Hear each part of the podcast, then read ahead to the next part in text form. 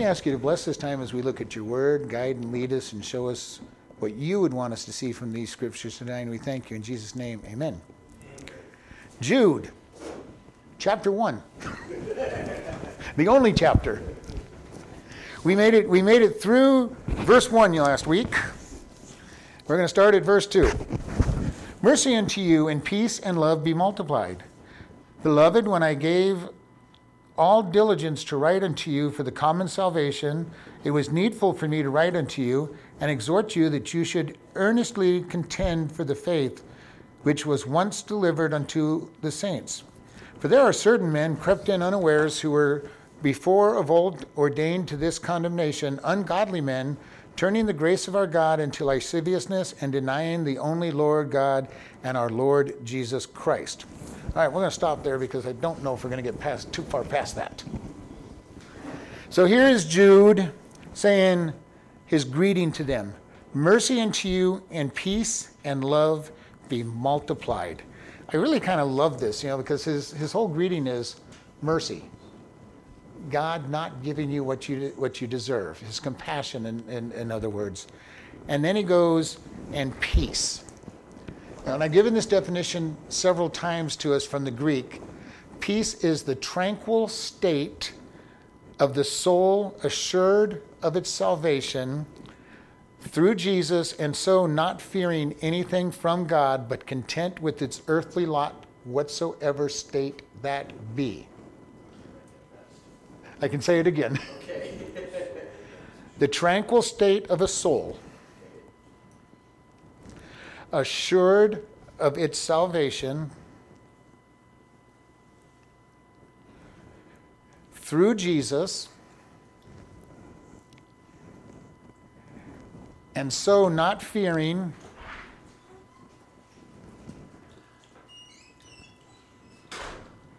watching pens here, nothing from God. So, not fearing nothing? Not fearing nothing, of judgment.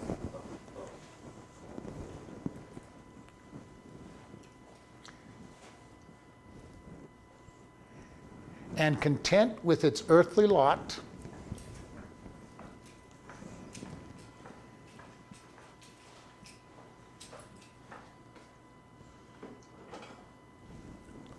whatsoever sort that is. That's a powerful definition of, of peace. I am perfectly content with God. I know no judgment's coming, no, no anger is coming from Him. And I'm at peace with whatever I find myself in because I know that it is God in control. And if we can really learn that peace, that'll be wonderful because that is what it's all about. I'm not in fear of going to hell. I'm not in fear of God smacking me upside the head every time I turn around because of my actions. And no matter where I find myself at, I'm, in con- I'm content because I know God is in control. All right? And that is peace. And he says, let that, his, his mercy and his peace and his love, his agape, his unconditional love, be multiplied unto you. I love that greeting. You know, let this, let all these good things be multiplied. So it's fearing the judgment from God because at, at some point on earth we're going to be judged, right? We will have actions. We will have consequences for our actions. Okay. But he's talking about under this is I'm not fearful of God cutting my salvation off, uh, dumping me down, you know, dumping me to the bottom and not picking me up. Because we take the whole of Scripture I'm saved. I know where my destination is. He says if I fall, he's going to pick me up. So even if we get consequences, we're not afraid. Even when we're getting a consequence, which is not condemnation, right. it's not judgment, then I'm, so I'm not fearful of that. Now I should be concerned on one side of consequences. But again, if the only thing that keeps me from doing right is fear of the consequence, then there's a problem in the first place. That is part of why I don't do wrong, and that's part of why we get disciplined.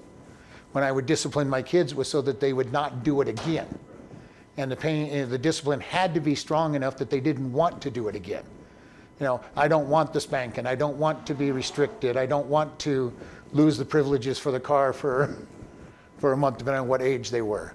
And God does the same thing with us. He knows what the consequences need to be for the discipline. But again, I don't fear the consequence necessarily because I still know God is in charge and He's doing it for my good. And this is where peace comes from. My trust in God that He is good, that He is, you know, wanting what's best for me, uh, that He is only going to let whatever happens to me that is good happen, and then I can have peace. I can just sit back and say, All right, God, you, you've got this. And that's where my peace comes from. Okay? You know, do I like everything that happens to me? No, not generally. Am I content that God is in control? Yes. This is why Romans 8:28 is my is really my favorite verse and literally is. I know that all things work together for good for those who love God and are called according to his purpose. So I know eventually I will be rewarded, even if it's in heaven. I know that it's going to be for good, if not my good, for somebody's good.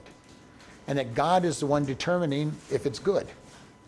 And that gives me a lot of peace because I don't have to sit there and sit, figure, okay, God, I just don't understand this. How is this for my good? I just, you know, and I spend all my time, you know, stumbling over, well, maybe it wasn't good.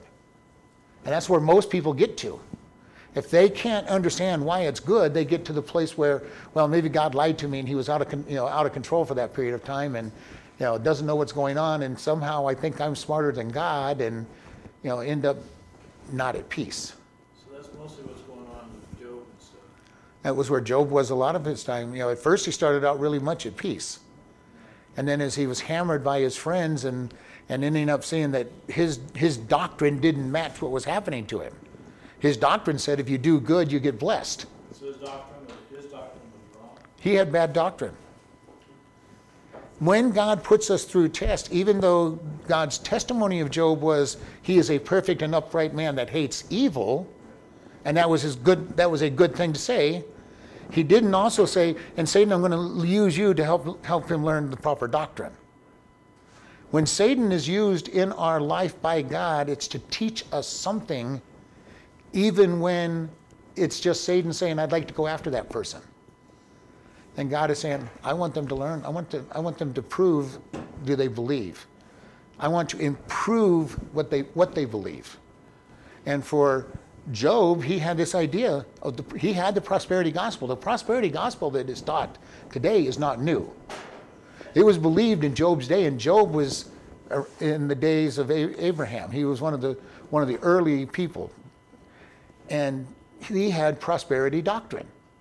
I follow God, I am blessed. You, you're, not, you're not blessed, you must not be following God. Yeah, he couldn't understand because I can remember him saying that, why was I even born? This is what you were going to do to me, God. You know, that's prosperity because I'm not prosperous. Why am I even here? I'm not prosperous. I lost everything. I don't think I did anything bad enough to deserve this much, you know, loss of wealth. And then along comes his three friends. Technically, the word, the word there is that they were his disciples. He had trained them. So they came back repeating his doctrines at him, not kindly. Uh, we're in the right. We don't have to be kind. We're gonna, we're gonna, we're gonna baste you and poke you and, and prod you until you finally will admit that you did something to deserve this because we know, because you taught us, that if you do the right things, you are blessed no grace, no mercy. Uh, and there's a lot of people that are like that.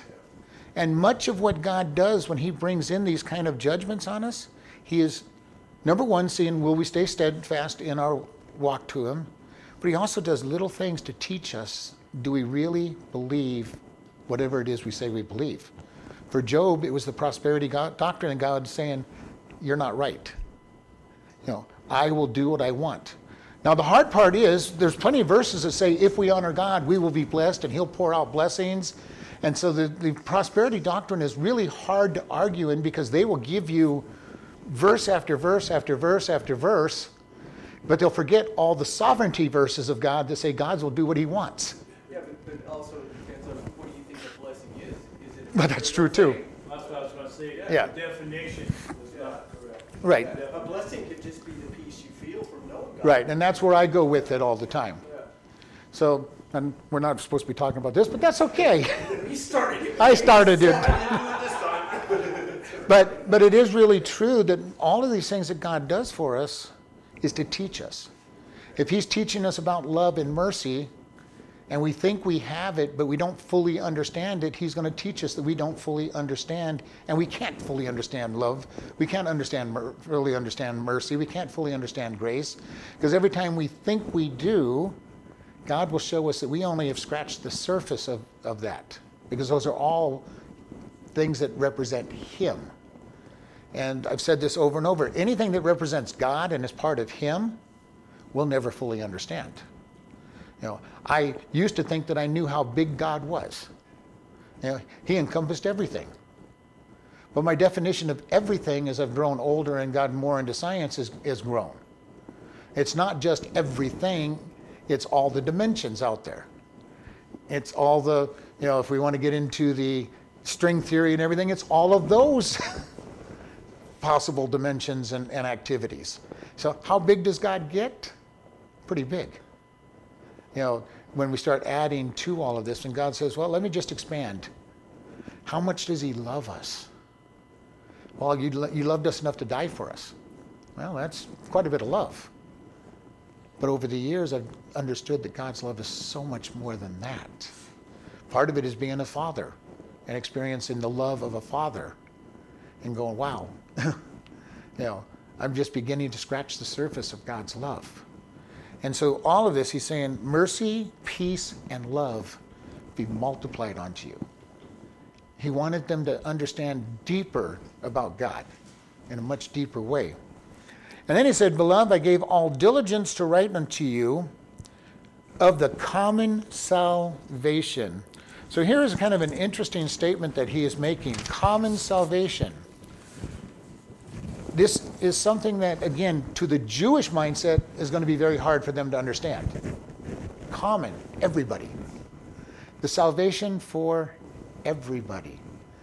And we've got to put ourselves in the first century church, which is when this was written, the Jews were st- the Jewish believers were still struggling with this idea of Gentiles becoming Christians without having to become Jews. This was a sore spot for many of the Jewish believers because they had this idea that, well, the only ones going to heaven are Jews.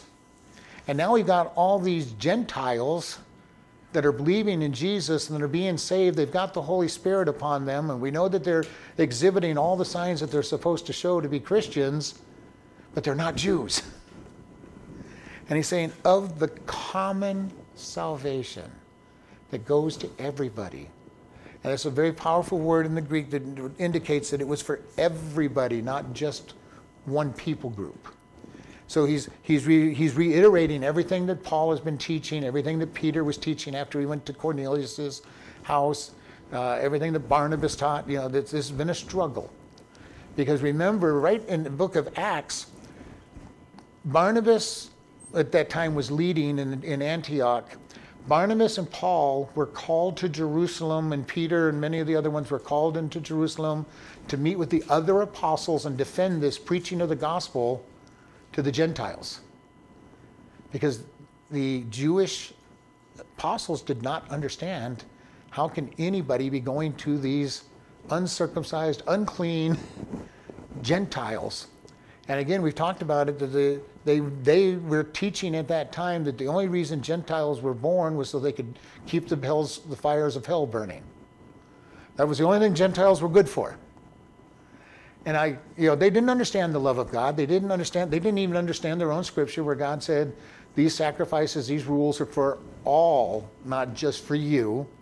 And even very clearly, and the aliens and anybody who wants to come worship me, it's for all people. And they just never accepted that Gentiles were loved by God.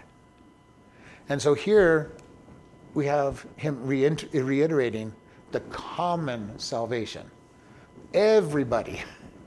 And again, it's hard for us. We, we live, you know, 2,000 years from when all of this was going on. We're not Jews to begin with. Because even today, Jews have this same attitude that Gentiles are worthless. The only ones going to heaven are them.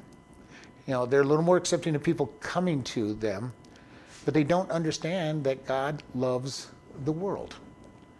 They go, God called Abraham to have a special, special relationship, and then he called uh, Jacob to have that, Isaac to have that special relationship, then I, Jacob, and then the 12 tribes of Jacob, and none of the rest of the people have that special call. They're not, they're not worth anything because God chose us.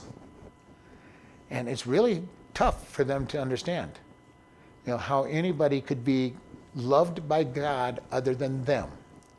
And here he is saying, you know, I wanted to write to you about the, the common salvation. so this is triggering with people, you know, triggering with the Gentile, or the Jews anyway. Um, and it was needful to write to me to exhort you that you should earnestly contend for the faith that was once delivered unto all saints. Now I want to go into it was needful, it was necessary. All right? I had to do this. Now, I don't know if you've ever been in a place where God has made it needful. Jeremiah, in, in the book of Jeremiah, Jeremiah says, I am not speaking for you anymore, God, because I keep getting in trouble, paraphrase. you know, and then the ne- very next sentence after he says, I'm not going out, it says, Your words burned in my mouth, and I could not help but to speak. I don't know if you've ever been there, but I have been there where I've just had to say something. I just had to do something. Compelled, earnestly compelled by God, knowing that it was Him. Uh, I remember teaching one time, and, I, and it came to my mind that I had to say something. And I'm arguing while I'm preaching. God, I can't say that because I know that it's aimed at a certain person in this church that I know what's going on, and it'll sound like me, so I don't believe that it's you speaking. And, and it just kept going. You need to say this, you need to say this, you need to say this. Finally, I said it. And the person afterwards said, Thank you. They really needed to hear what was said. All right? Uh, and in the back of my mind, I'm arguing to myself, you know, I know the situation, God. This is, this is me thinking this isn't, isn't you. But it just was that compelling. I knew it wasn't me in the long run. So, this whole thing that comes in, he was compelled. He had to by the Spirit. And then it says, For me to write to you and exhort you, encourage them to do this. And then he says that you should earnestly contend. Now, when we read this word contend in the English, what we think of is hard works. That's not what it means. This word was used of athletes training to get better at what they were competing in. And if you've ever played sports with a coach, you, some of the most boring times you have is in practice where you get to do the same thing a hundred times. And you do it over and over and over and over again so that it gets muscle memory and muscle retention, and then you find yourself doing it in the game. Uh, you know, you're playing softball, you're playing, hardball, and he says, stand in front of that ball, get down, you know, in, in that position so that if you miss the ball with your, with your glove, it hits you. And you're going, I don't want to get hit by the ball. and you don't do it, and you don't do it, and you commit, commit all these errors, you know, as the ball goes way on the out, you know, way past you, and then you finally start doing it. And normally you catch the ball, but if you don't, it stops there and you're able to make the play. Or if you're playing on the football line and you get you learn this is what you do. You you, you come out of your stance this way. You know, and this is what it's talking about. You keep practicing and practicing. Now I never did this, but if you practice in, in the relay and track, you learn you spend you don't spend a lot of hours learning to run because all those guys know how to run. What do they spend hours learning how to do? Be in that little 10 foot transfer section and take that baton from their partner and keep running without slowing them down or slowing down yourself. They spend hours and hours working on just that pass so they can do it right. They spend hours learning to stay in their lanes. and so they don't, because they don't get, or they'll be disqualified. All the various things that they learn to be on here, and this is what he's talking about contend. Not trying to make perfect, but improving the performance through just repetitious practice. And again, this, this fits with grace. The other way doesn't fit with grace. I gotta, I gotta earn my salvation. I gotta work hard to keep my salvation. No, that's not what it is. But I do want to work at being able to do better at what I'm doing. read more scripture, learn more scripture, listen to the Holy Spirit, study. And it takes a lot to be, just be able to study. You know, and we're learning that on our how to study the Bible. We're learning the little techniques to be able to improve what we learn. Now, can we learn without all those studies and techniques? Absolutely. The Holy Spirit can teach us. But it's much better when we actually try to do what we're supposed to do and reach out to God and say, God, teach me to do better. Teach me to worship you better. You know, and we think, well, worship is so easy. You know what I found? Worship is not all that easy. It takes a lot of time to really f- get into worship. And I can't say that I worship all the time. Part of it is because I'm leading worship, and I'm not a big fan of leading worship. Yeah, and you all know when I really get into worship because I stop forgetting that I'm leading singing. and you know, start making up my own words or forgetting forgetting that I'm singing or whatever else because I'm worshiping. So that's what happens. Yes.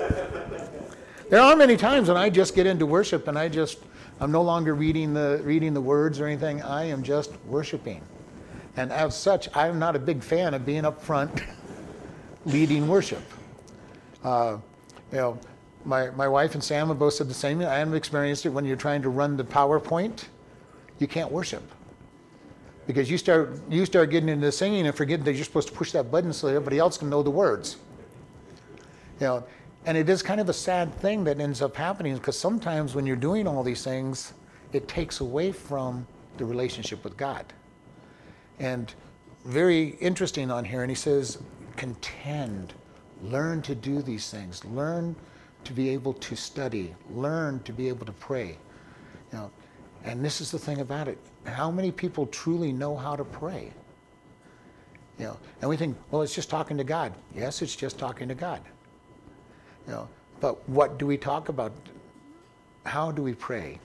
And it doesn't need a whole lot of flowery language, and most of it is if we could really learn just to talk with Him and, and then maybe shut up for long enough to listen. Most people don't listen when they pray. And prayer is supposed to be a conversation with God.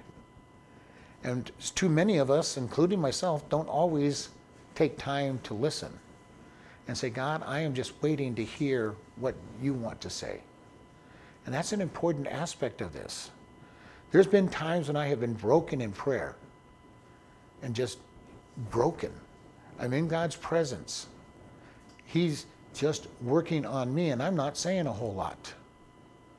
I am just, you know, laid out. And usually it'll find, you'll find me in that condition, literally laid out on the floor, you know, you know, in front of him, and just saying, you know, wow, this is this is what a world.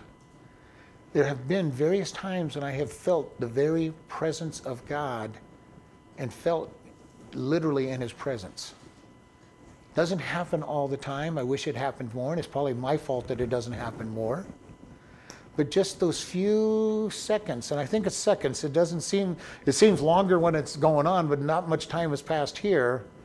But just in his presence, in those handful of times when it's happened, I'm going, God, if this is what heaven's like, if this is even close to what heaven's like, let me go there now. I'm ready to go. You know, people go, I can't imagine worshiping God for all of eternity. Just those couple of seconds tell me it's going to be an experience that we will love worshiping God. I can picture worshiping God for hundreds of years if that's the, if that's the way it is. And I'm sure it is. And, and that's only a taste of it.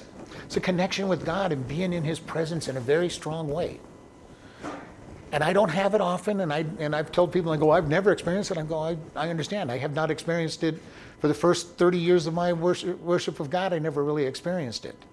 It's only been in about the last 10, 15 years that I've really experienced entering into His presence.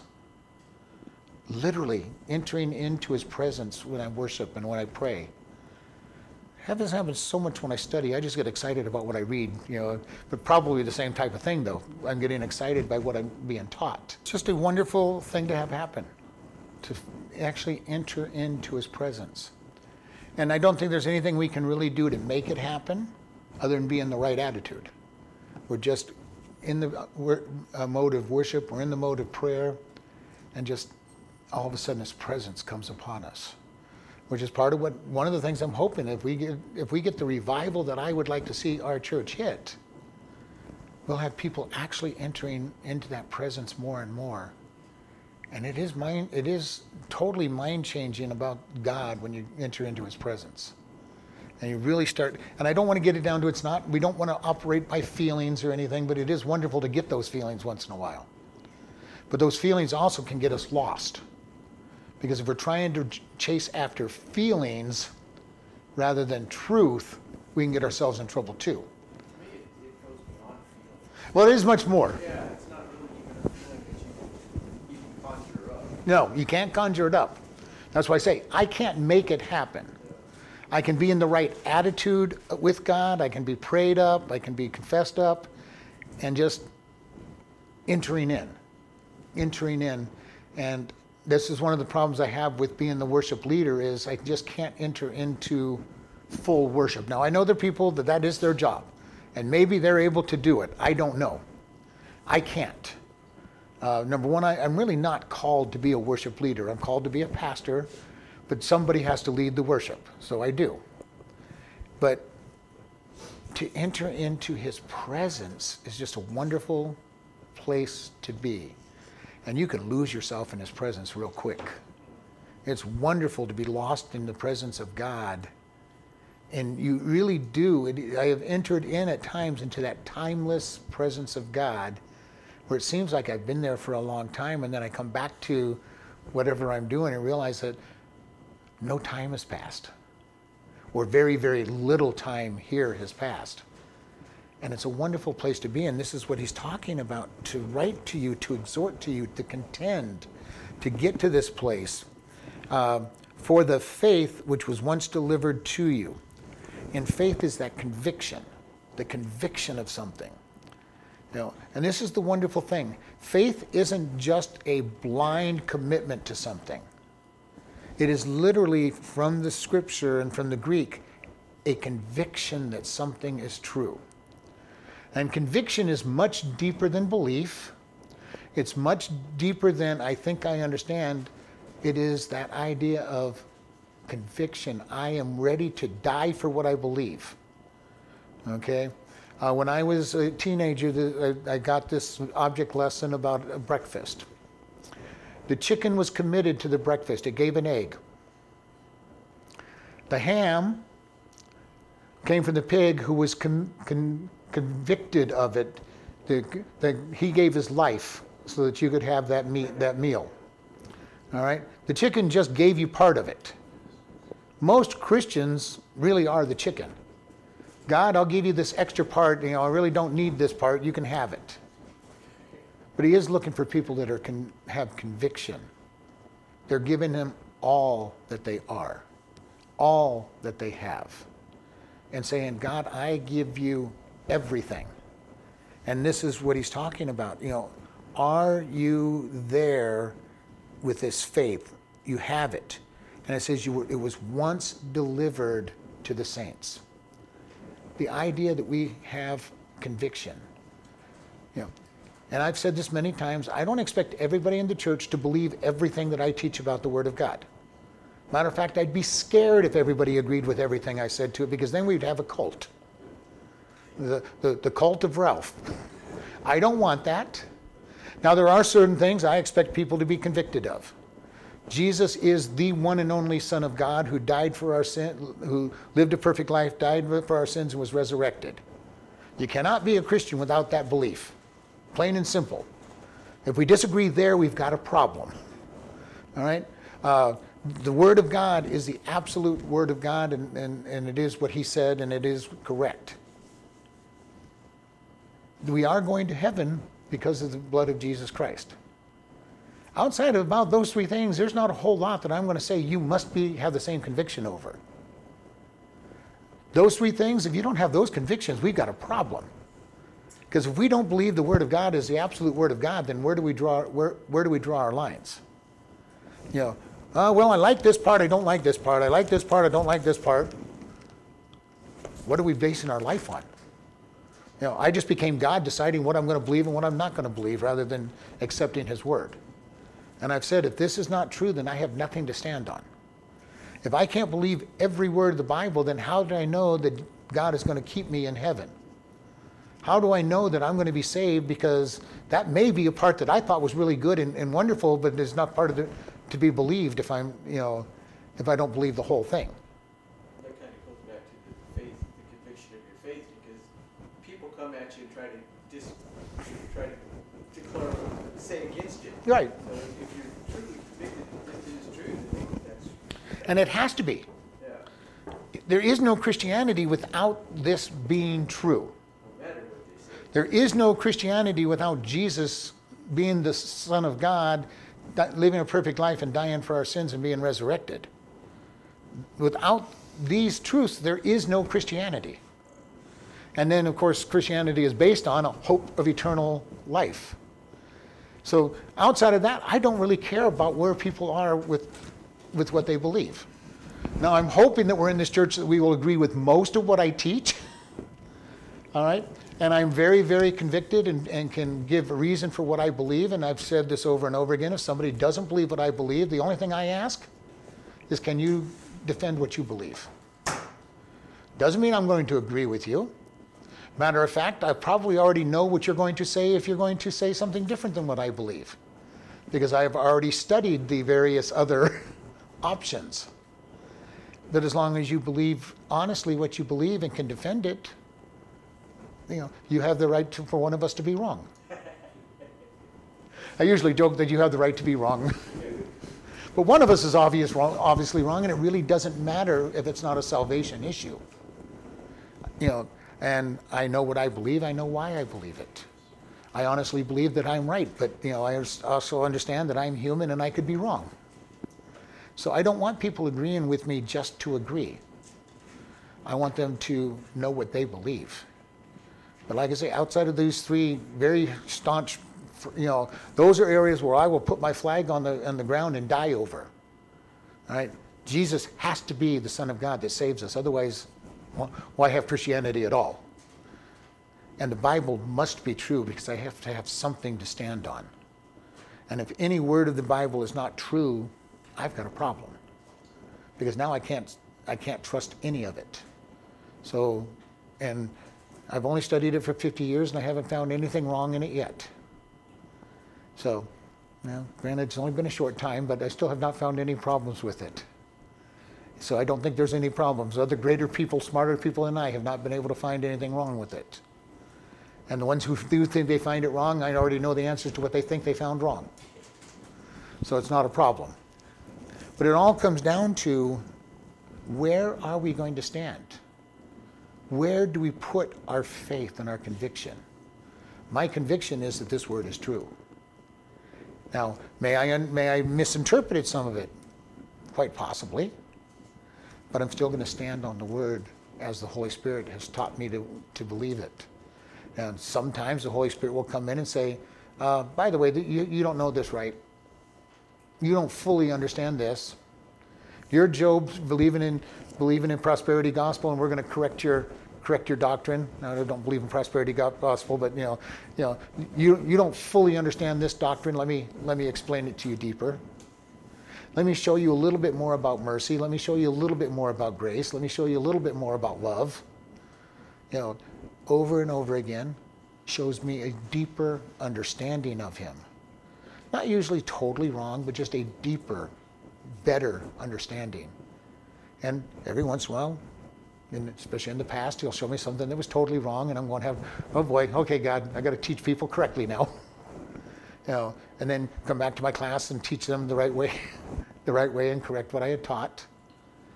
But this is what he's saying: Are we going to be holding our faith, our conviction? And one of the problems is it's hard even for God to change our convictions because if we're ready to die for something, we're going to wonder. The first instinct is, uh, I'm being attacked. I'm being attacked by the enemy trying to get me to quit believing what I believe. Even when it's God trying to correct us. so it's, it's tough because we have put our full faith and conviction in something, and it's hard to pull back and say, I was wrong.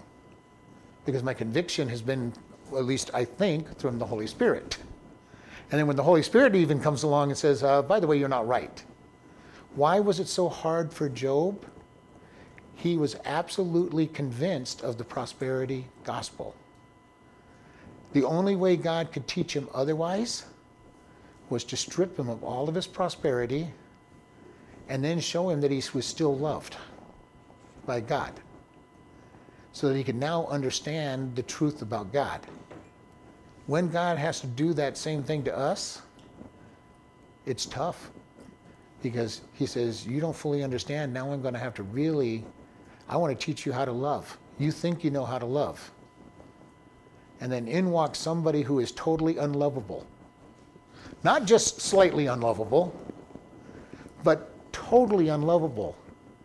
And God says, Love that person. Uh uh no way, God. They, they don't deserve it. They're not nice. They're not kind. They're actively out to get your people. No way. And God says, You're going to love that person. And puts you in their path every time you turn around. They're there. They're at church. They're at the Bible study. They're at your, they're at your home. They're at the meetings that you go to. They're, you meet them in the store. You meet them everywhere. And God is trying to teach you. You know, and it goes through any doctrine out there.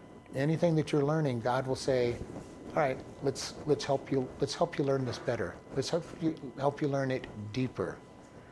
We're learning to contend for that area, and you know, and it's not us, it's not our strength. Basically, He wants us to be broken and let Him live through us.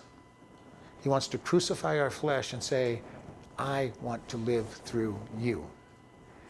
And that's hard because none of us likes to give up our flesh. The flesh doesn't like to give up, it knows it's getting nailed on a cross. And it fights hard against being nailed on the cross. And unfortunately, sometimes we help it fight by rejecting the truth. And then God has to come in a little harder and a little harder, say, we're going to put that, we're going to put that flesh on the cross. We are getting rid of it. And finally, we get run out of strength. God is just a little bit stronger than any of us. No matter how strong we think we are in an area, God is stronger. He has more endurance. Our memory verse, he does not faint or nor does he grow weary. we faint and grow weary. Uh, Jacob wrestling the angel all night long. And at the very end of the the wrestling match, if you remember, the angel touches his thigh and puts it out of socket. And he walks for the rest of his life with a limp. You know, God can do whatever it takes to make sure that we're going to remember the story and remember that he is strong. And so this is where it goes on. And then he goes in, this verse 4, huh? I have a question on this one's delivered unto the saints, delivered by Jesus or just delivered by their faith? Both. That was easy. Well, originally, yes, what Jesus gave, but he's writing to all the saints who don't necessarily, otherwise, he'd just be writing to 12 people, to 500 or so people. So he's writing to everybody who's ever been, been delivered the message of faith. okay, I was, I was thinking it was just the apostles. No, no, he's not. he- Remember, his target is to all those who are called by Jesus. So he is, he is writing to everybody. Yeah, but it says which was once delivered unto the saints, but that means all saints. Saints, yes, all saints. We're all saints. Anybody who is a Christian is a saint. So, good question. All right, verse 4 starts with something that was going to be very hard for us to keep in mind. Virtually the rest of the book is on this topic, at least from four, uh, verse 4 to, to at least uh, verse 19 is all about this. And we're going to be taking several weeks to get through this, so I'll try to remind us that we're looking at false teachers. All right? This is what all the things come from the next verses will be this is what false teachers are trying to do to you. And very important to keep this context in mind as we go through. This is why so much of this book is lifted out of context and dumb things are said because he's telling you this is what these false teachers are trying to do to you. So we want to keep this in context as we go through, and I'll, again, I'll try to remember to mention this every week when we meet during these, these uh, next 15 verses. So, verse 4 says, For there were certain men crept in unawares who before old of, of old ordained to this condemnation ungodly men, turning the grace of our God into lasciviousness and denying the only Lord God and our Lord Jesus Christ.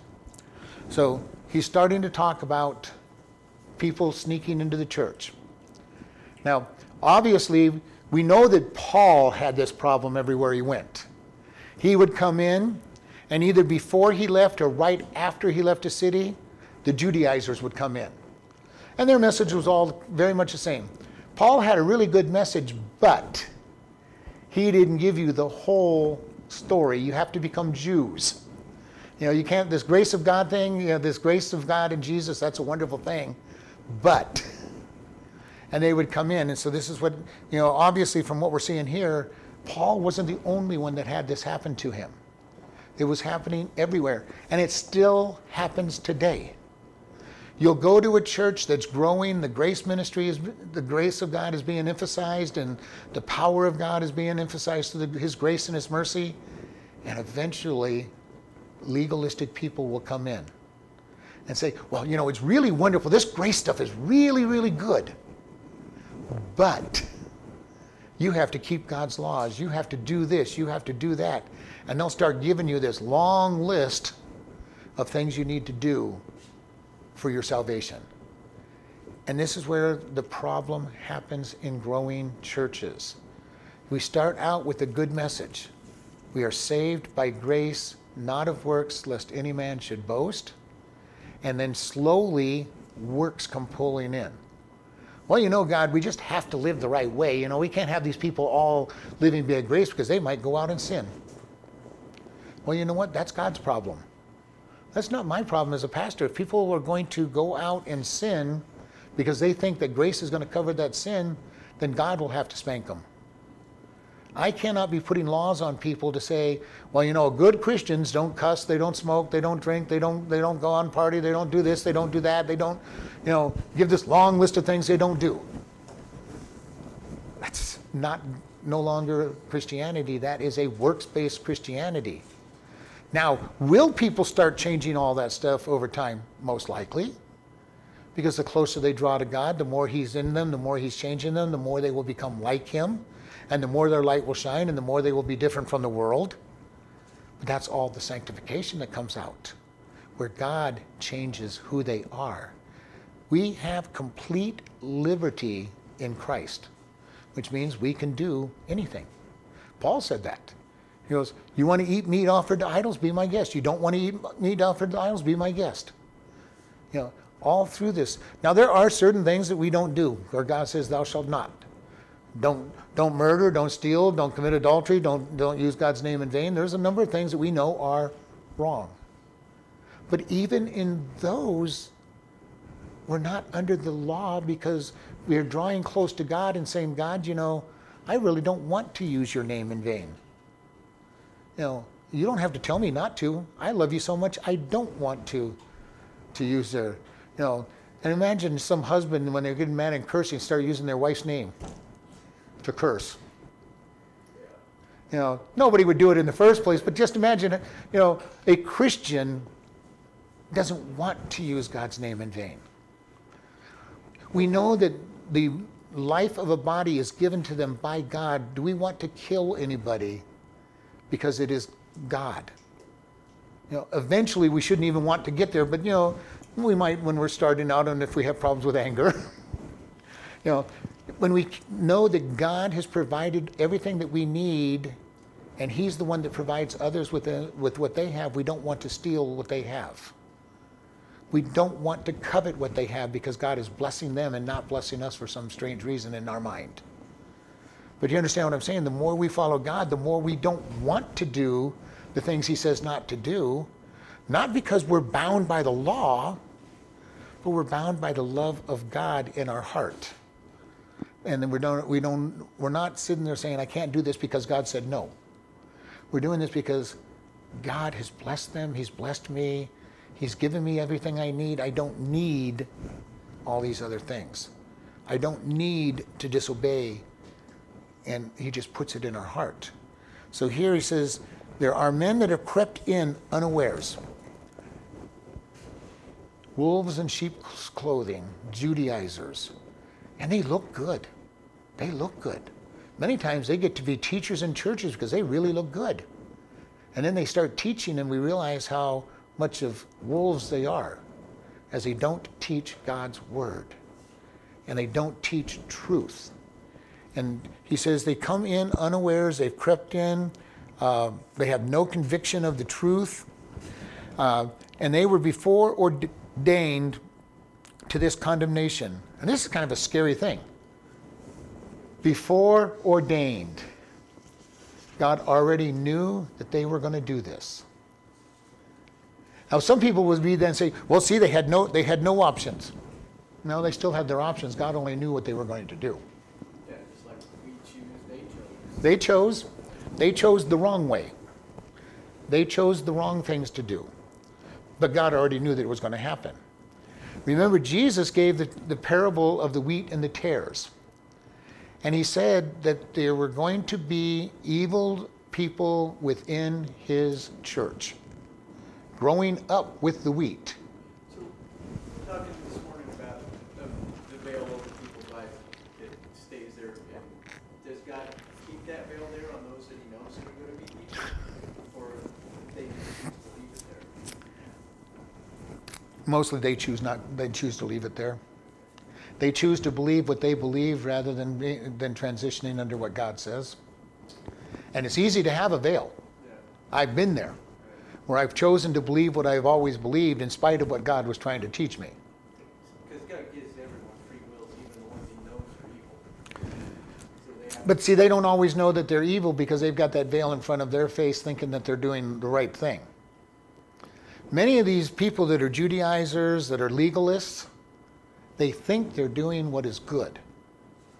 Obviously, if we're going to serve God, we must live this way. like Paul. Paul, when he first started out, most of the Pharisees, the Pharisees get a bad name, and yes, there were many of them that were hypocrites. But there were a lot of them that weren't hypocrites. They were doing the best they could to serve God.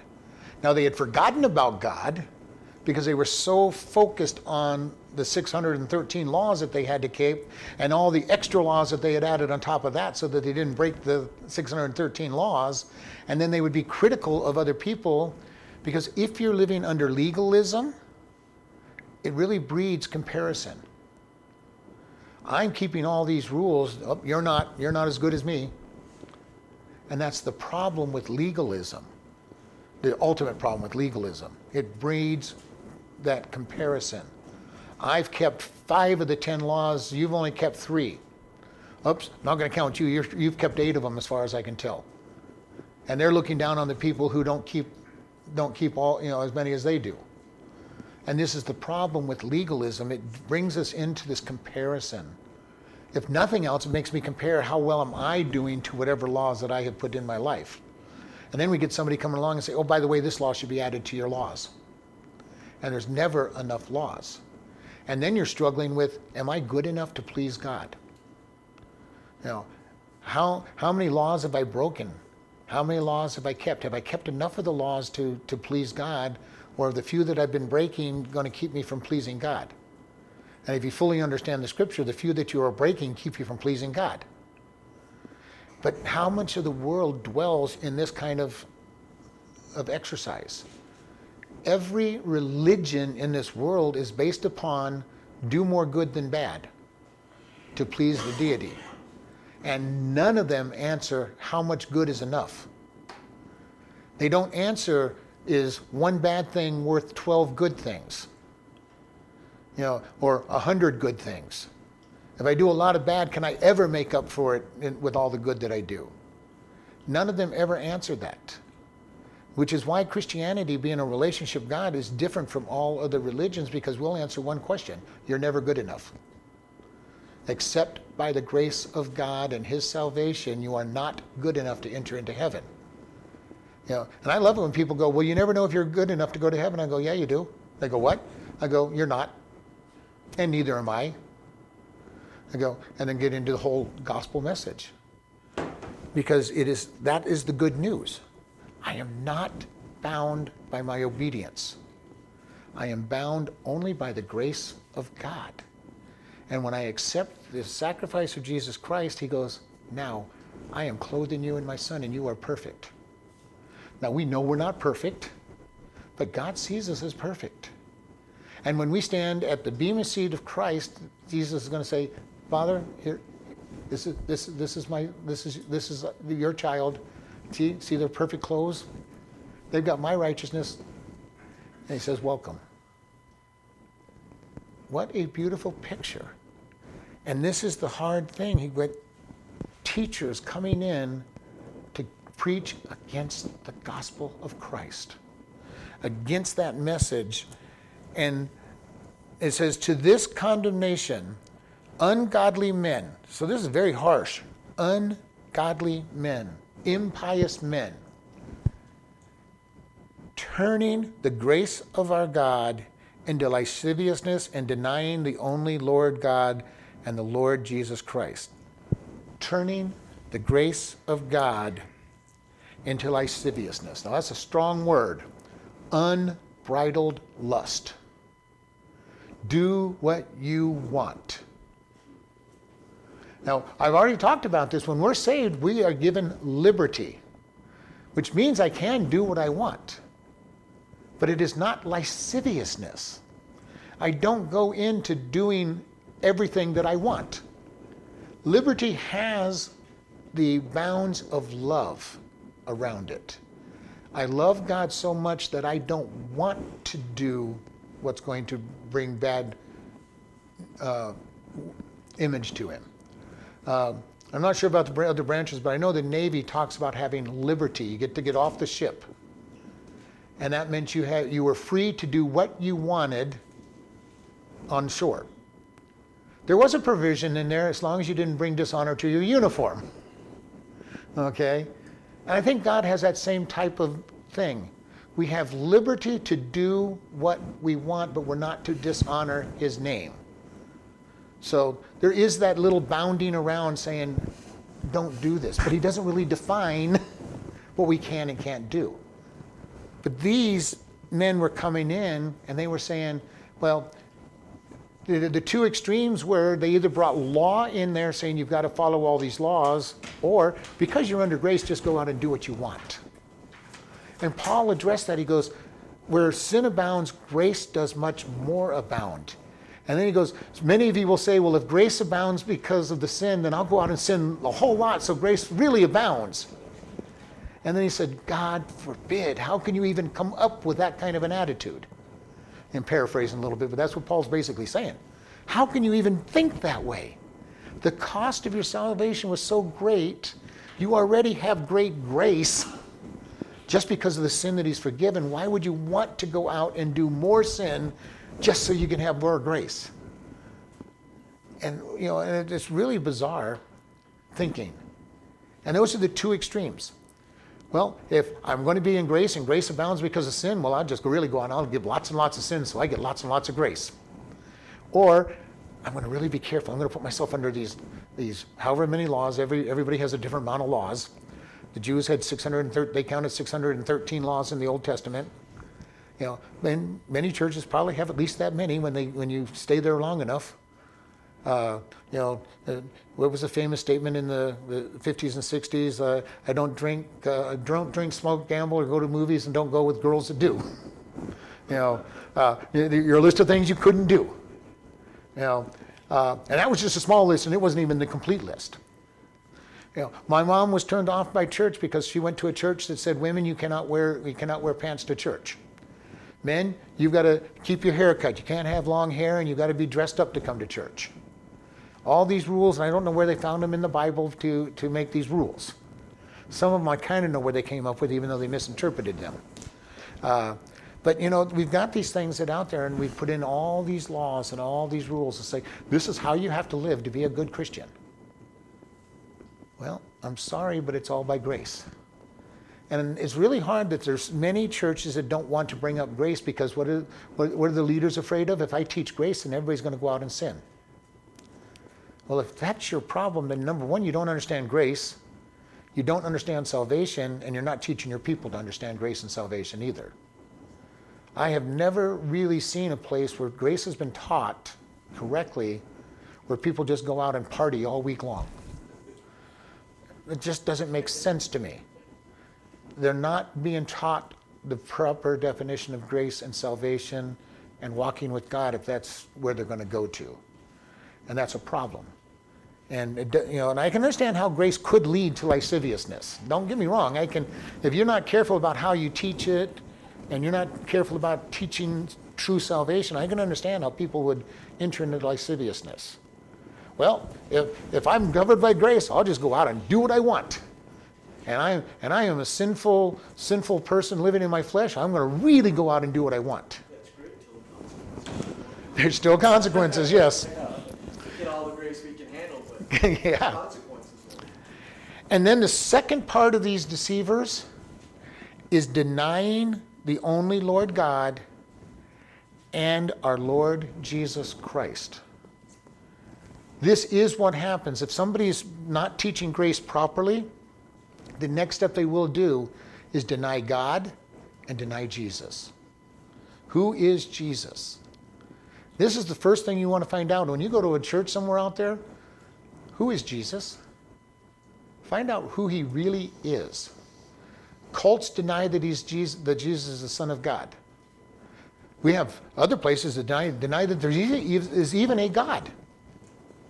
And unfortunately, there are places that call themselves Christian churches that will deny that there is a God and deny Jesus Christ. I don't know how they can call themselves Christian churches because how can you be a Christian church if you don't believe in Jesus? But there are many denominations that have fallen so far from where they started at that they can really do not deserve the title Christian anymore. And yet they'll call themselves Christian. And this is a sad thing out there. There are many denominations, many, many cults out there that deny Jesus or really de emphasize him to the point where if he was to show up in their church, he wouldn't be welcomed anyway.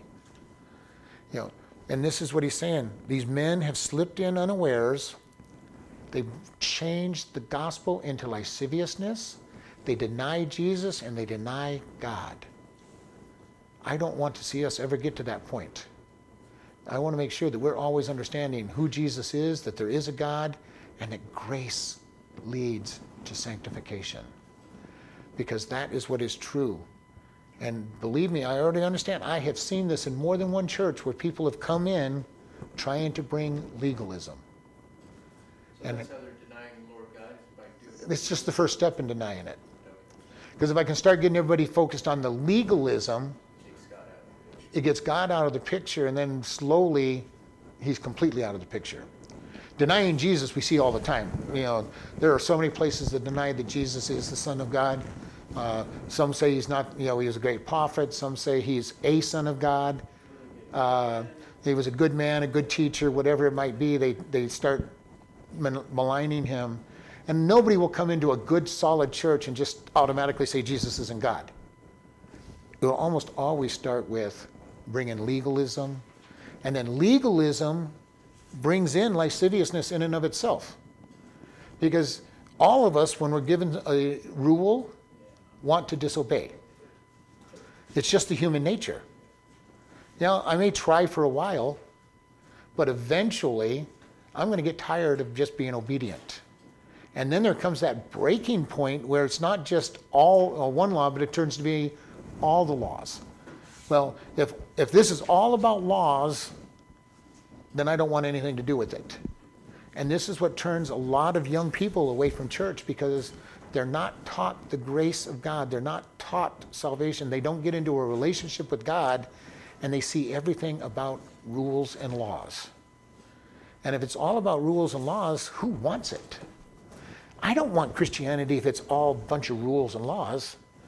But I am in a relationship with the God of the universe and with Jesus Christ, and now it's a whole different way of thinking. You know, then I look at you shall not steal. Well, now it's no longer negative to me. It's like, well, I don't want people stealing from me, so why should I steal from them? You know, don't use the Lord God's name in vain. Well, God, I love you. Why would I want to use your, use your name in vain? See how the rules change in them when they're not, thou shalt nots. They're like, why would I even want to in the first place?